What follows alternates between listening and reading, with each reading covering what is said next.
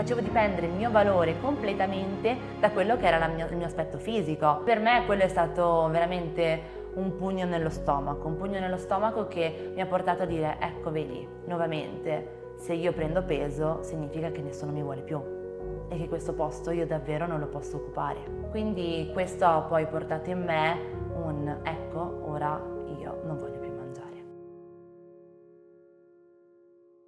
Ciao, io sono Alba e vi do il benvenuto all'ultimo episodio della prima stagione di La parte bella, il podcast oltre i DCA per concludere questi tre mesi di storie, ho deciso di raccontarvi oggi una storia speciale e in cui un pochino ci sono anche io. La storia di Luna Pagnin. Ciao Alba. Ciao, come ah, stai? Molto bene, grazie. Sei pronta? Sono prontissima. Allora iniziamo. Quando e dove inizia la tua storia? Allora, sono nata il 14 aprile del 1997 a Venezia e abito al Lido di Venezia, una piccola isoletta vicino a Venezia. In che famiglia cresci? Cresco in una famiglia un po' particolare. Io infatti fin dalla nascita io ho sentito di dovermi guadagnare un posto nel mondo perché non sono stata riconosciuta da mio padre. All'anagrafe risulto figlia soltanto di mia mamma cristiana e quindi porto il suo cognome, oggi molto fieramente, ma all'epoca è stato molto difficile. Eh, nonostante tutto conosco mio padre, fa parte della mia vita, ma non sta mai all'interno del mio nucleo familiare.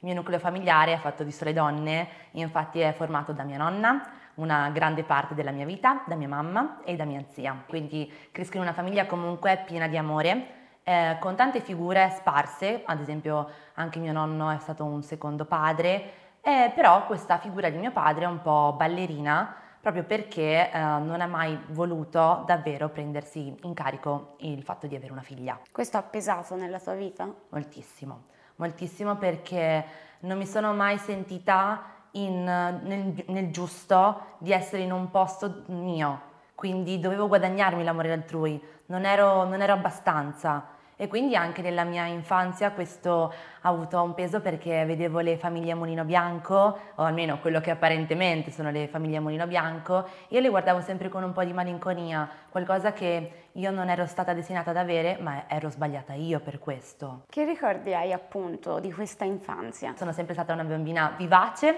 però questo mi ha eh, fatto di non sentirmi inclusa e voluta, ha fatto crescere in me questo voler far sentire inclusi gli altri.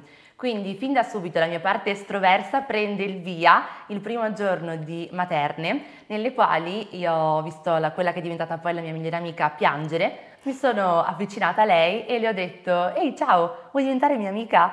E da lì il, è iniziata un'amicizia grandissima, molto profonda e che è stata tanto importante per me. Questi ricordi comunque anche di invece rispettivamente alle domeniche che io ricordo con un po' di malinconia, devo essere sincera, mentre tutti i bambini andavano a fare delle gite in famiglia, eh, io le passavo a, a, leggere i libri di Valentina, mia grande passione, e anche a riordinare le mie cassette della Disney perché ero un amante delle fiabe Disney, ecco. E quando iniziano ad arrivare i primi demoni? Allora, è un po' difficile da eh, effettivamente decretare perché eh, fin da, da, bambina vengo portata da mio nonno un, um, a fare una dieta perché per lui, lui ha sempre dato tutto per la sua famiglia, però, io, eh, però chiedeva sempre una cosa in cambio, ossia l'avere un corpo perfetto, l'essere perfetto. E eh, io per lui non ero perfetta perché ero una bambina un po' in sovrappeso. Questa mancanza di amore da parte di una famiglia piena eh, era stata colmata da mia nonna dandomi tutto quello che era in suo potere per farmi venire dei sorrisi. E invece mio nonno era un po' più eh, burbero, però voleva dare comunque l'amore alla sua famiglia, però appunto voleva questa qualcosa in cambio e eh, ha deciso che io dovevo dimagrire, dovevo insomma perdere del peso per poter andare bene, per poter piacere ai ragazzi e anche per poter mettermi in qualsiasi tipo di vestito. Quindi mi porta da un dietologo. E così all'età di 8 anni, quando i bambini imparano a fare le moltiplicazioni, io ho imparato a contare i grammi di pasta che potevo permettermi, secondo il mio piano alimentare. Poi però questa cosa non ha, non ha avuto un grande impatto nella mia vita sono andata avanti avendo un rapporto un po' conflittuale con il mio corpo, però non ha dato un grande, un, un grande, non ci ha dato un grande importanza. anche se questa cosa ha fatto maturare in me il fatto di non sentirmi comunque abbastanza da parte delle altre persone e quindi sempre alla ricerca di andare bene agli altri. Infatti anche con quella che è diventata la mia migliore amica ho avuto un rapporto molto importante, però io la, la vedevo come la, la persona perfetta lei aveva la cameretta dei miei sogni, lei aveva una famiglia che all'apparenza era senza alcun tipo di problema, quindi a volte eh, portare il peso di essere l'amica di una persona per me perfetta era difficile e anche lei aveva un corpo minuto, quindi cominciano i primi paragoni. Cominciano i primi paragoni anche poi quando ci trasferiamo al liceo.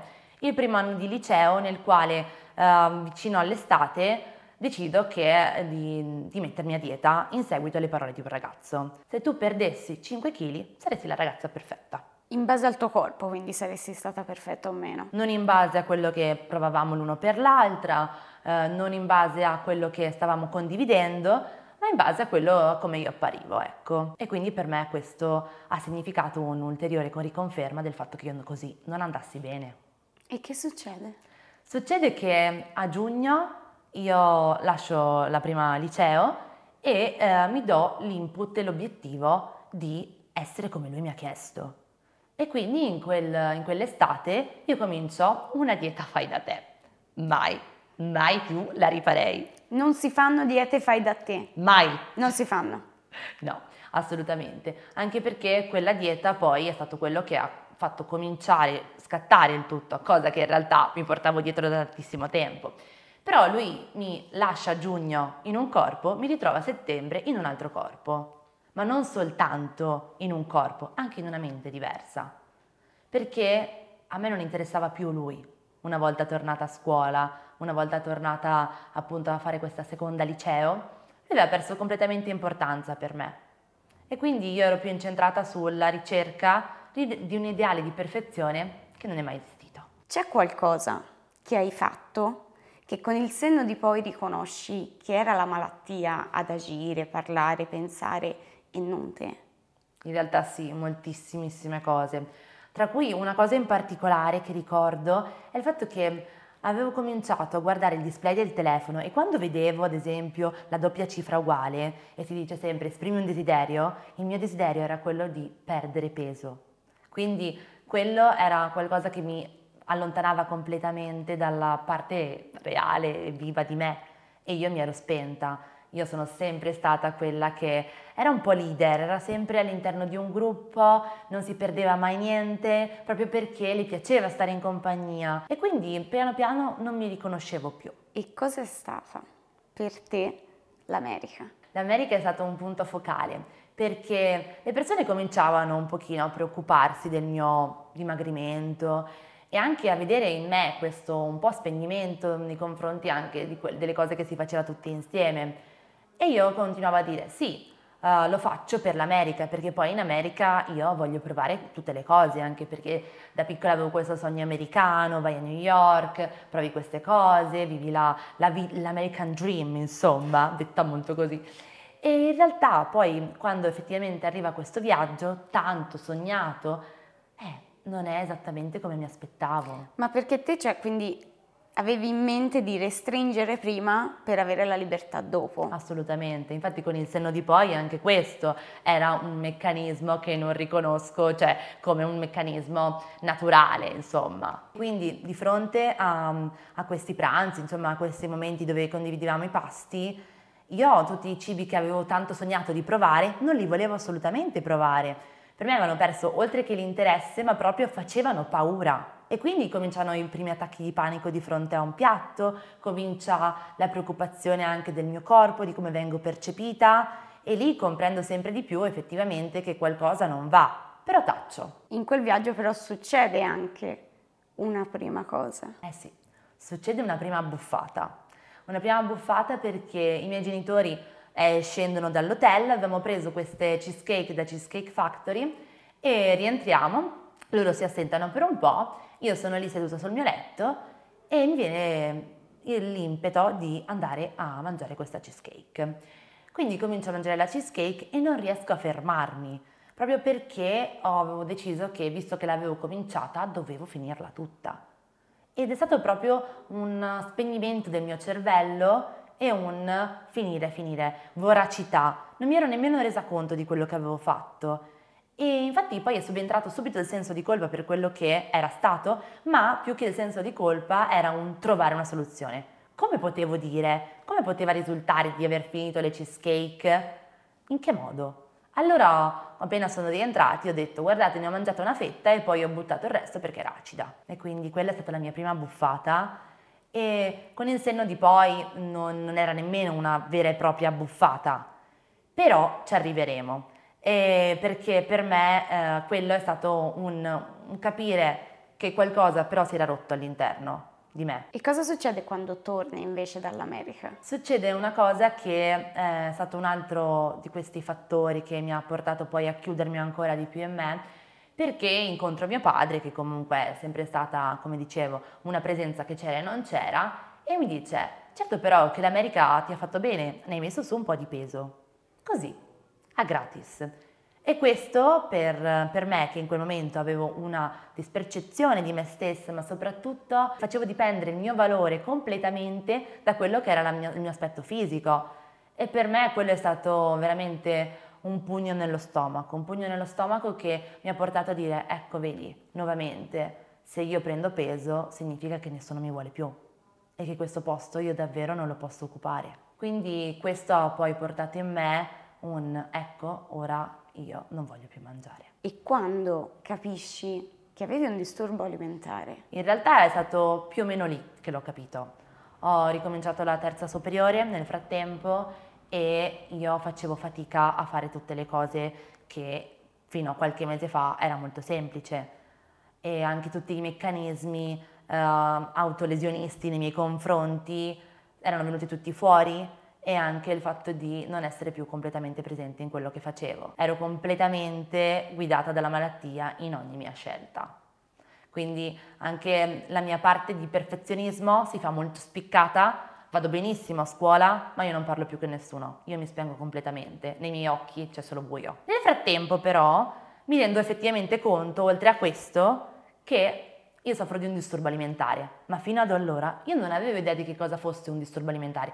Era il 2013, nessuno ne parlava. Io apro il mio profilo Instagram e mm, metto una foto tutta sgranata, all'epoca non c'erano storie, non c'era niente, c'erano soltanto queste foto sgranate, quadrate e io metto una foto di Grace Anatomy, che stavo guardando appunto una puntata e tramite questo hashtag vengo rimandata ad una serie di altre foto con questo hashtag insomma e vedo questa ragazza che ehm, sta mh, parlando in inglese, eh, sta guardando una, una, puntata anche lei di Grey's Anatomy e sta consumando un suo pasto in una clinica di eating disorder. Digito su, su Google che cosa significa e mi rendo conto che tutto coincide con quello che sto provando io.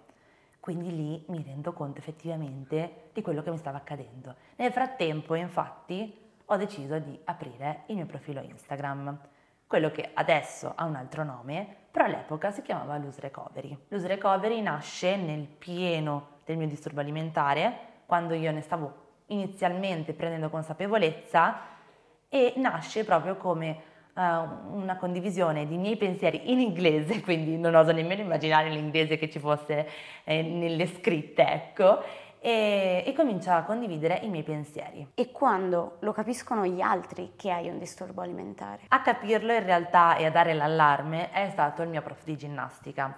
Il mio prof di ginnastica aveva captato che mi ero spenta completamente, quindi chiama d'urgenza i miei genitori per un colloquio e gli manifesta tutta la sua preoccupazione.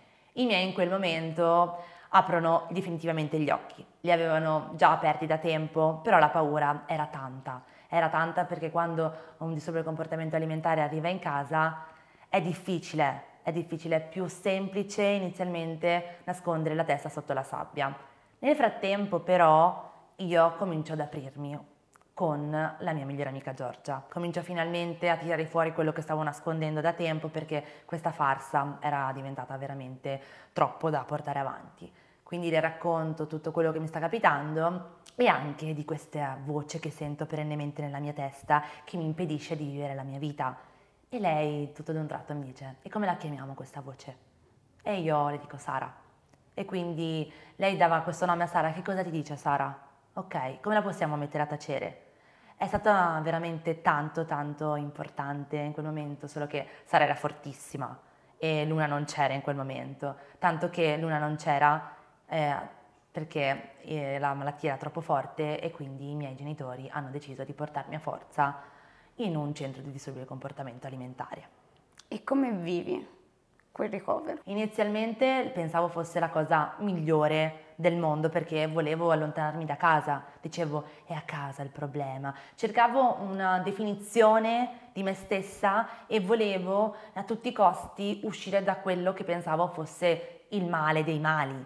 Poi mi sono resa conto a soli due giorni che io non potevo rimanerci lì, che io avevo troppa paura, che a me mancava casa, che forse davvero non era andandomene che avrei risolto la situazione, ma era rimanendo. E quindi ho deciso di chiamare la mia mamma e di dirle ti prego, vienimi a prendere, facciamo tutto quello che volete, io vi giuro che mi impegno, vi giuro che ci provo con tutta me stessa, però iniziamo un altro tipo di percorso. E lei ovviamente questo le ha fatto immensamente piacere da una parte, però era spaventatissima anche lei, non aveva minimamente gli strumenti.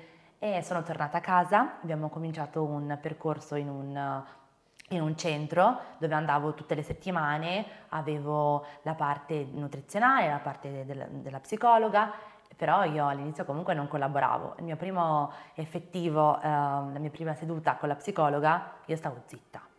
Io stavo zitta perché dicevo, ma scusa, ma è un problema alimentare. Eh sì, come no, è solo che non si sa finché non lo si vive. Non basta un piano alimentare per uscire dai disturbi del comportamento alimentare c'è molto sotto e io non avevo minimamente idea di quello che ci fosse sotto. Lui invece, la tua mamma Cree, che ruolo ha avuto in questo percorso? Importantissimo. Io la vedevo come il mio più grande nemico perché comunque ha avuto molta forza nel prendersi cura di me eh, perché ero completamente spenta, non ero io, però eh, ha deciso di mettersi in moto e imporsi su tante cose. Ha avuto un ruolo duro e io la vedevo come la persona che voleva togliermi l'unica cosa che era la mia unica compagna in quel momento, ossia la malattia.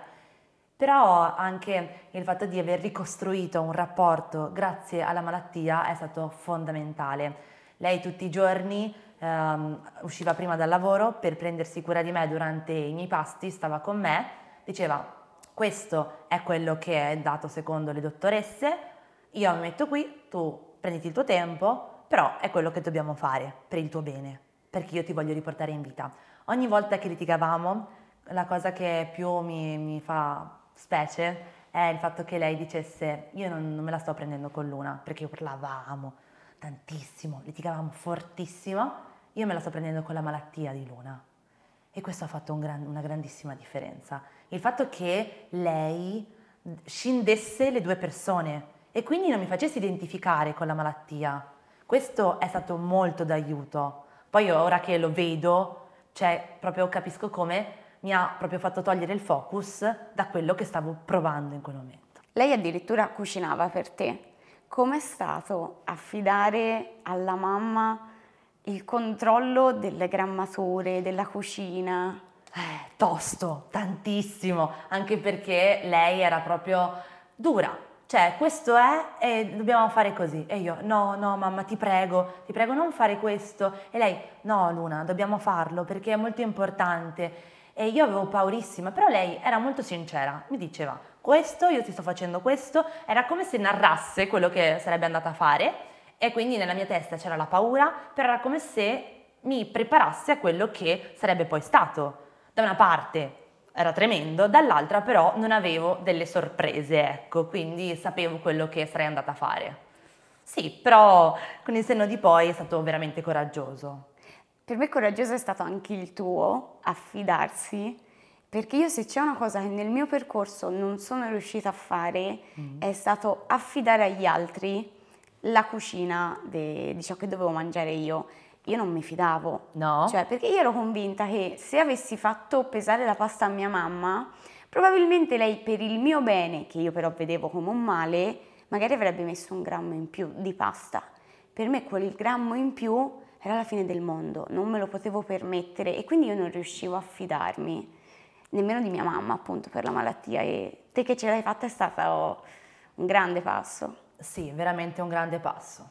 E a un certo punto, a 17 anni, arriva una svolta. Arriva una svolta che coincide con un viaggio, un viaggio a Londra che facciamo con la mia classe. Siamo stati selezionati per andare a passare una settimana eh, in scambio in una famiglia completamente sconosciuta, quindi la malattia galoppante e io potevo fare quello che mi pareva e piaceva, proprio perché non c'era nessuno lì a vedere quello che avrei fatto. Nessuno sapeva della mia storia, quindi io arrivo in questa famiglia e ho due possibilità. O effettivamente stare nel momento oppure far prevalere la malattia e quindi saltare pasti, restringere, quant'altro. E io lì, nonostante la mia mente mi, mi portasse a pensare di voler fare restrizioni, metodi compensatori, ho deciso per la primissima volta invece di vedere che cosa aveva da offrirmi la vita. Ed è stato magico. È stato magico perché ho dei ricordi bellissimi di quella, di quella settimana nella quale abbiamo visitato Londra, abbiamo visitato la scuola a Londra e anche il fatto di uscire dalla mia zona di comfort, che comunque essere a casa ha un impatto, essere fuori casa ha un altro impatto, soprattutto quando soffri di un disturbo alimentare, qualsiasi tipo di viaggio, qualsiasi tipo di cambiamento fa la differenza. Quella settimana è stata qualcosa di micidiale a livello psicologico, ma anche, penso, la cosa più bella di tutta la mia vita.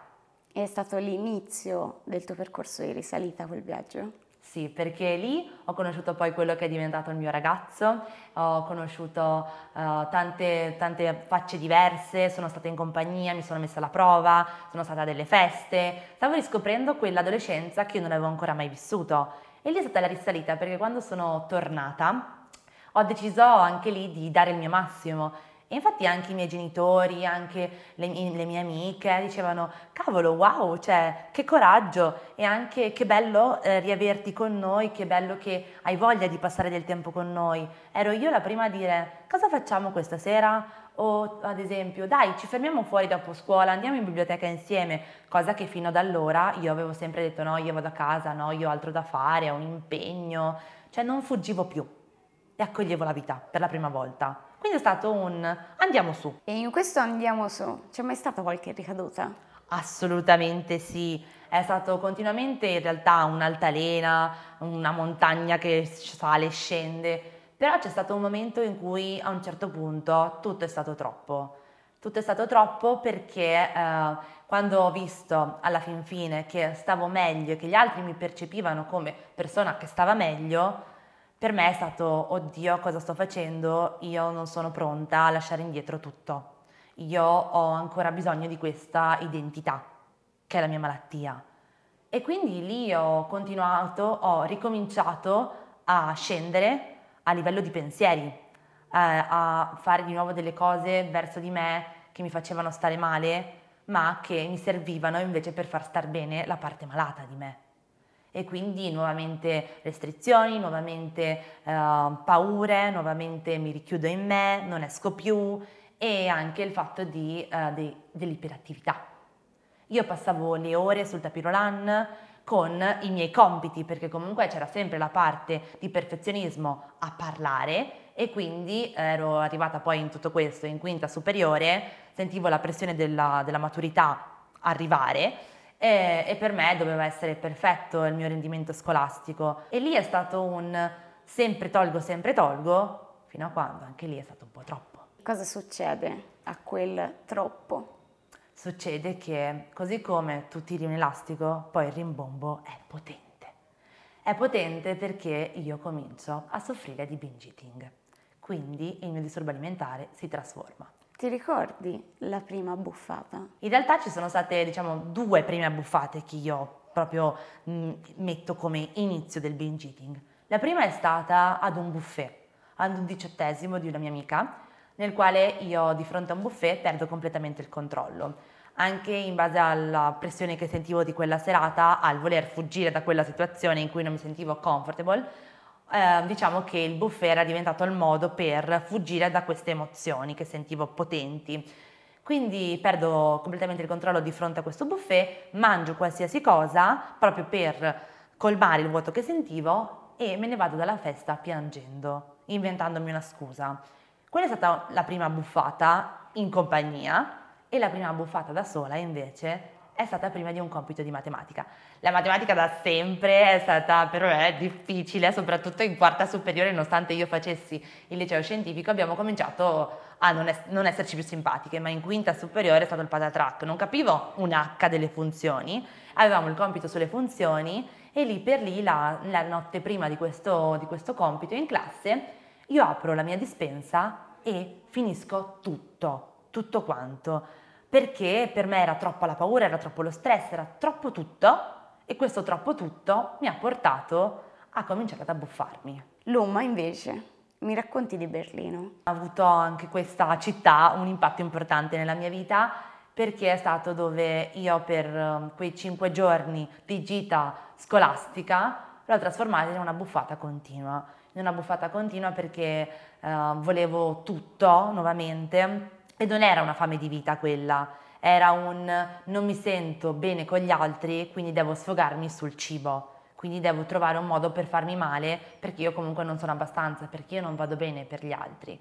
E quindi quel viaggio io lo ricordo come qualcosa focalizzato totalmente sul cibo e non su quello che stava accadendo. E da lì ho cominciato a soffrire di binge eating continuamente. E cosa succede infatti nell'anno e mezzo successivo a questo viaggio? Allora, succede che arriva la maturità, succede che eh, di fronte alla commissione la mia prof di matematica dice eh, quella ragazza è stata anoressica, ma adesso lei sta bene. Se solo avessero saputo che in realtà non stavo per niente bene, ma che avevo spostato il mio disturbo alimentare da una parte all'altra e che quindi quel corpo in cui io mi ci ritrovavo non era un corpo di una persona che stava bene, ma era il corpo di una persona che in realtà nascondeva un dolore ancora più profondo, che non riusciva a manifestare perché all'epoca di binge eating non se ne parlava minimamente. Mi pare fosse appena stato inserito all'interno del manuale diagnostico, ma io non ne sapevo nulla. Quindi anche lì, di fronte a tutto questo, io sono, mi sono sentita ancora più sola non sapevo più con chi parlarne e non sapevo nemmeno cosa dire perché sarebbe stata un'ulteriore delusione per le persone che credevano in me e che soprattutto credevano che io stessi bene. Quindi è stato ricominciare un'altra farsa che ho portato avanti per tutta quell'estate, dopo la maturità, che ho portato avanti anche quando mi sono trasferita a Padova e ho cominciato l'università, perché anche lì pensavo che andandomene di casa io avrei risolto la situazione. Tanto so che se ricomincio da un'altra parte, allora tutto finisce. Ma in realtà quando scappi da te stessa non trovi il modo di eh, trovarti un, cioè non trovi un posto in realtà che ti appartenga se prima non ti sei guardato dentro. E infatti eh, quando sono, mi sono trasferita a Padova io ho continuato ad abbuffarmi, mi sono abbuffata continuamente ogni singolo giorno per un anno e mezzo. Ci sono state delle persone che in questo percorso, in questo periodo sono state importanti per te? Sì, tantissime. Io le chiamo i miei otto angeli e i miei otto angeli che alcuni erano appunto persone come Giorgia, come altri miei amici dell'infanzia, altre persone che ho conosciuto a Padova. Persone che ho conosciuto a Padova e che porterò sempre nel mio cuore, che mi hanno davvero aperto gli occhi e colorato le mie giornate. Le mie giornate erano grigie, ma loro hanno fatto venire fuori questo arcobaleno pieno di colori e um, ho conosciuto questo, um, questo, ragazzo che è diventato poi il mio migliore amico, che si chiama Simone e sono stata anche innamorata di, di Simone. È un amore non, non corrisposto, però è stato anche la cosa che più mi ha aiutato più di tutto, perché io e Simone abbiamo vissuto per quattro anni della nostra vita sempre insieme, facevamo l'università insieme e facevamo anche lo stesso lavoro. E infatti è stato veramente tanto d'impatto perché mi ha fatto vedere la vita sotto un'altra prospettiva. Io la vedevo sempre incentrata su corpo, cibo, lui mi ha conosciuto nel mio peggio, lui mi ha conosciuto quando all'università io mi sono ritrovata con un corpo completamente diverso eh, da quello in cui ero anche sei mesi prima e non sapeva assolutamente niente della mia storia, e però è andato oltre, ha visto cosa c'era oltre e io per la prima volta ho detto, cavolo, ma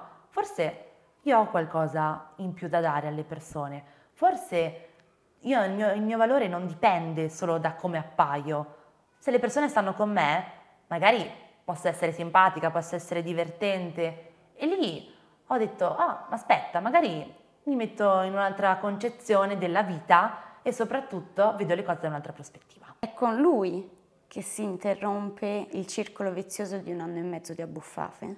Con lui e anche con dei, un altro dei miei migliori amici. Io infatti vado a Roma e quando vado a Roma, in questo viaggio nel quale io comunque avevo moltissima paura perché io trovavo sempre degli escamotage per potermi abbuffare, per poter andare via dalla situazione in sé e quindi di ritagliarmi un momento per la buffata ogni singolo giorno. Però in quei quattro giorni in cui sono stata a Roma, sono stati i primi quattro giorni nei quali io non ho avuto questo impulso, questa voglia di uscire, di andarmene e di andare ad abbuffarmi. Quindi è stato per me qualcosa di incredibile. Mi ero data finalmente una possibilità. Ero stata insieme alle persone, 100%. E invece Roberto? Robby è il mio poricino, Robby è quello che oggi è il mio papà, perché sulla carta io finalmente risulto figlia di Cristiana Pagnin e di Roberto Vianello. Porto ancora il cognome della mia mamma, però Robby a tutti gli effetti è il mio papà. Ed ha avuto un impatto importantissimo perché... Lo sapevo. Dai, dai, dai, dai!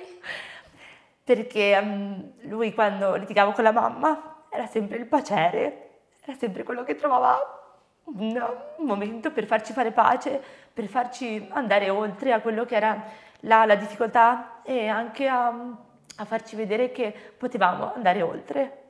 Ci ha fatto vedere lui per la prima volta probabilmente la vita oltre. Che te all'inizio poi non lo accettavi? Zero. Quando io l'ho conosciuto all'età di sei anni, sette anni, io dicevo, ma chi è questo? Vuole togliere mia madre? L'unica persona che mi ha voluto nella sua vita. No, no, io non lo posso accettare. Infatti i primi anni sono stati un po' difficili con lui, perché io non ho mai vissuto con loro al 100%, perché quando appunto la mamma l'ha conosciuto mi ha detto ma tu vuoi venire a vivere con noi? Io avevo sempre vissuto, come dicevo prima, con nonna, mamma e zia. E in quel momento ho detto, no, ma che, io rimango con la nonna. Quindi abbiamo preso due case molto vicine tra loro, però io ho sempre avuto questa resistenza nei suoi confronti. E se guardo oggi, è incredibile, è incredibile. È riuscito a farsi amare. È riuscito a farsi amare e soprattutto a farmi credere nell'amore, che è una cosa che io non vedevo possibile. Comunque avevo sempre nella mia famiglia ci sono stati tanti, tante volte nelle quali ho pensato che l'amore non potesse esistere, da, dalle separazioni, dai divorzi, dai tradimenti, da, da, da atteggiamenti brutali nei confronti di mia mamma, di mia nonna. Quindi per me vedere che l'amore esisteva è stato meraviglioso e, e poi è stato anche qualcosa che mi ha fatto capire che un padre io ce lo potevo avere. Quindi te oggi senti di avere un padre anche se questo padre non è il tuo padre biologico. Assolutamente sì, al 110%, perché è stato mio padre, perché mi ha cresciuta. È qui che inizia la tua guarigione? Sì, è qui che inizia la mia guarigione, è qui che finalmente sento di poter fare le cose al di là di quello che è sempre stato il mio identificarmi con la mia malattia, con tutto quello che mi portavo appresso da tutto quello che era stato il mio passato. Potevo slegarmi, potevo essere una persona nuova, potevo rinascere. E per me guarire non è stato smettere di abbuffarmi, è stato imparare a volermi bene per la prima volta, perché non me ne ero mai voluta e soprattutto a non voler più controllare il mio corpo, controllare tutto quello che era la vita. La vita non si può controllare, soprattutto un'altra cosa che non, ho capito che non potevo controllare e che potevo solo viverla, viverle, eh, sono state le mie emozioni. E quando arriva ufficialmente la parte bella. La parte bella arriva nel 2018 quando io conosco il mio gruppo di università poi, con cui ho fatto delle esperienze bellissimissime e soprattutto arriva quando comprendo davvero chi è Luna. Mi interrogo su chi è Luna, che cosa vuole Luna, che cosa piace a Luna e quindi riscopro tantissime cose, riscopro l'arte, riscopro il fatto di fare dei viaggi, ne avevo sempre fatti, però di fare dei viaggi lontana da tutte quelle che erano le voci, da tutto quello che erano le imposizioni della mia mente, il vedere dei paesaggi, l'emozionarmi. Io finalmente ero tornata a voler sentire le cose e non più a fuggire dalle cose. Vedete, ho, ho, avuto un momento di emozione. Per me era inconcepibile avere un momento di emozione. Quindi è stato bellissimo darmi la possibilità di sentire tutto. 2020 arriva la pandemia. Noi parliamo sempre della pandemia perché la pandemia ha influito tanto sui disturbi alimentari, ma in certi casi invece ha fatto bene. Com'è stata per te? A me ha fatto benissimo, perché io ho sempre vissuto la vita dopo il disturbo del comportamento alimentare con una vita a 300 km orari. Quindi era la prima volta effettivamente che io tornavo a casa perché eh, vivevo appunto a Padova e quindi è stato un ritorno in famiglia, sto con la mia famiglia e mi fermo perché io lavoravo, io facevo un sacco di cose, ero viva al 110%, quindi mi ero presa tutto. Però appunto è stato un ritorno a casa. Ok, io che cosa faccio in questo periodo? Anche perché avevo appena accettato il fatto di essere fuori corso e avevo capito anche un'ulteriore riconferma della mia guarigione proprio perché questo all'epoca sarebbe stato un totale fallimento e probabilmente sarebbe stata una ricaduta in un disturbo del comportamento alimentare. Questo invece è stato un incipit invece per creare qualcosa in più. E quindi da lì ho deciso che io volevo dare un nuovo significato a quella che era stata la mia pagina Instagram, di cui non ho ancora molto parlato, perché eh, nella mia pagina Instagram negli anni ha subito dei cambiamenti. Inizialmente è stata un diario alimentare, poi l'ho chiuso quando ho iniziato a soffrire di binge eating e ho deciso di riaprirla dopo anni dalla mia guarigione perché avevo un nuovo messaggio da voler dare. È lì che nasce Spazio Lunare. È lì che nasce Spazio Lunare, sì, proprio perché è stato un incipit che mi è venuto in una giornata durante la pandemia nella quale ho detto ma aspetta, cosa posso fare io per le persone? Oltre alla mia testimonianza, che cosa posso creare? Posso creare una community che eh, magari mi sta ad ascoltare, ma soprattutto posso far sentire accolte le persone. Una cosa che io non avevo sentito molto nel mio passato. E vedere che una persona ce la fa può aiutare. E me ne sono resa conto strada facendo comunque, perché la mia idea era quella, anche se io arrivo a una persona ho stravinto, ma se io faccio in modo che una persona chieda aiuto tramite la mia testimonianza, quella è davvero l'apice. Questo è stato un, un susseguirsi di tante cose, proprio perché inizialmente l'ho, l'ho cominciata come una cosa sì, la faccio, però non so dove mi porterà. E però è stato piano piano salendo nel, nel percorso di, della pandemia. No, è stato piano piano durante la pandemia che ho capito poi che, che, taglio volevo dare a questa pagina, come volevo farmi sentire. Ho aperto un podcast dove ho iniziato a raccontare un po' di me e lì, piano piano, le cose hanno cominciato a, a girare, insomma, in una fattispecie che mi ha fatto capire che arrivavo alle persone. 8 ottobre 2021. Indubbiamente il giorno più bello della tua vita. Cosa succede quel giorno? Allora, quello è stato un'ulteriore svolta nella mia vita Vabbè, ok, è quando ci siamo conosciute. Mi devo mettere comoda per questa storia. Allora, praticamente tutto accade per una manifestazione a Roma, nella quale io chiedo al mio migliore amico, non Simone, l'altro mio migliore amico, perché ne ho due che sono fondamentali per me, sempre i miei supporter, di accompagnarmi a Roma perché c'è questa manifestazione sotto il Ministero della Salute che uh, è per i, per i, diritti per le persone che soffrono di disturbi alimentari. Io dico, senti Riccardo, ma che ne dici, mi accompagneresti? E certo che ti accompagno. Quindi anche lì c'è una persona così tanto importante nella mia vita che mi accompagna in una cosa che sento così tanto mia, è stato bellissimo. E lì succede che ho conosciuto te, io da stalker immensa, sono venuta ad abbracciarti, ma oh, eh, lo volevo fare. Sì, no, io ero tranquilla che non so cosa stessi facendo, non me lo ricordo. Seduta. E sono stata travolta da un abbraccio che lì per lì era, ma che sta succedendo? Ebbene sì, eh, l'ho voluto fare. E, e mi lì... ha invitato al tuo podcast. Eh certo, assolutamente, ti volevo come ospite d'onore e infatti da quel giorno poi è stato un amore. Eh, va detto. È nato il nostro amore. È nato il nostro amore. Lune alba, scusate, cioè, nel senso. Anche i nomi. Cioè. Eh funzioniamo, si vede. Effettivamente noi dal, da quel giorno poi abbiamo fatto il podcast che eh, è stata una telefonata e durante la telefonata abbiamo iniziato la registrazione, abbiamo parlato, cioè io ho raccontato la mia storia e abbiamo finito la registrazione. Da lì poi in realtà io lo dico sempre peccato che non l'abbiamo registrata Ma sul perché serio? abbiamo fatto dopo il vero podcast che siamo rimasti, io penso almeno un'ora a parlare di noi in generale e tutto. A conoscerci e sì, davvero. E, e lì mi hai conquistata. Grazie. E Luna oggi? Luna oggi ha un sacco di cose, insomma, eh, nella sua vita e ha una vita veramente piena, piena al 100% di vitalità. Cioè, ecco, una cosa che mia mamma dice spesso, come cavolo trovi tutte queste energie? Fai qualsiasi cosa, non ti perdi niente della tua vita, hai una vita coloratissima che ti porta ad andare da destra e a manca, cioè senza mai davvero fermarti, però sempre stando insieme a te. Io avevo crisi di abbandono, ma ho capito che io ci sono sempre con me e soprattutto vedo la vita completamente a colori. In questo podcast alla fine lasciamo sempre un messaggio per chi soffre di disturbi alimentari.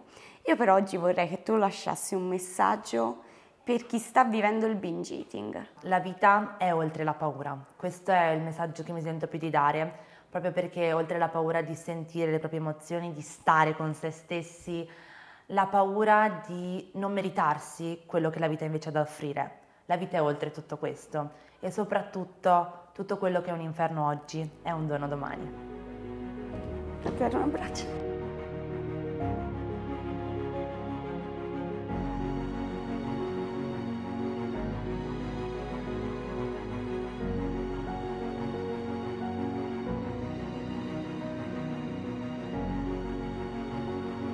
In questo podcast, oltre a piangere, Ok. Brindiamo sempre alla fine. E io ovviamente brindo a Luna. E alla fantastica vita. E mi sento di brindare anche alle persone che ti stanno vicino. Perché te sei una persona talmente piena di energia che la trasmetti alle persone che ti stanno accanto. E la tua energia mi ha travolto in questi anni. Quindi Luna a te e a noi. E a noi.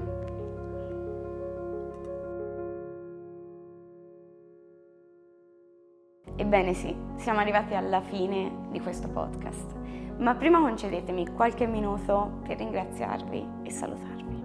Innanzitutto voglio che sappiate che oggi in descrizione troverete un solo link, quello del Dona Ora a Fondazione Cotarella, una fondazione che si occupa della lotta ai disturbi del comportamento alimentare e che ogni giorno con infinite iniziative porta avanti questa lotta e che ha creduto nel nostro progetto e lo ha reso possibile. Quindi, se questo podcast vi ha aiutato, incoraggiato, fatto sentire accolti, capiti o meno soli, ma soprattutto se almeno una volta vi ha fatto scendere una lacrimuccia, donare ora è il miglior modo per ringraziarci, qualora voleste farlo. Sappiate che i vostri ringraziamenti andranno a finanziare nuove lotte contro i disturbi del comportamento alimentare e che indubbiamente aiuteranno qualcuno ad avvicinarsi alla parte bella dei DCA, la guarigione. E adesso la parte più dura, i saluti. Gli ultimi mesi sono stati folli, non saprei descriverli diversamente. Sono stati mesi duri di lavoro. Abbiamo fatto un podcast senza la minima idea di come si facesse un podcast. Abbiamo sbagliato tanto e imparato altrettanto. E per la prima volta ho capito il vero significato di sentirsi realizzati. Ho scritto e sto scrivendo la mia parte bella. E sono fiera di tutto questo. Ma soprattutto sono fiera e grata della banda di pazzi che sta dietro a questa telecamera e che voi non vedete. Date un saluto che ci hanno accompagnato in questo percorso e lo hanno reso possibile. Non preoccupatevi, abbiamo grandi progetti per la seconda stagione. Dovrete aspettarci qualche mesetto, ma senza dubbio ci rivedremo. E mi raccomando, donate ora, iscrivetevi al nostro canale e seguiteci su Instagram per non perdervi il nostro grande ritorno.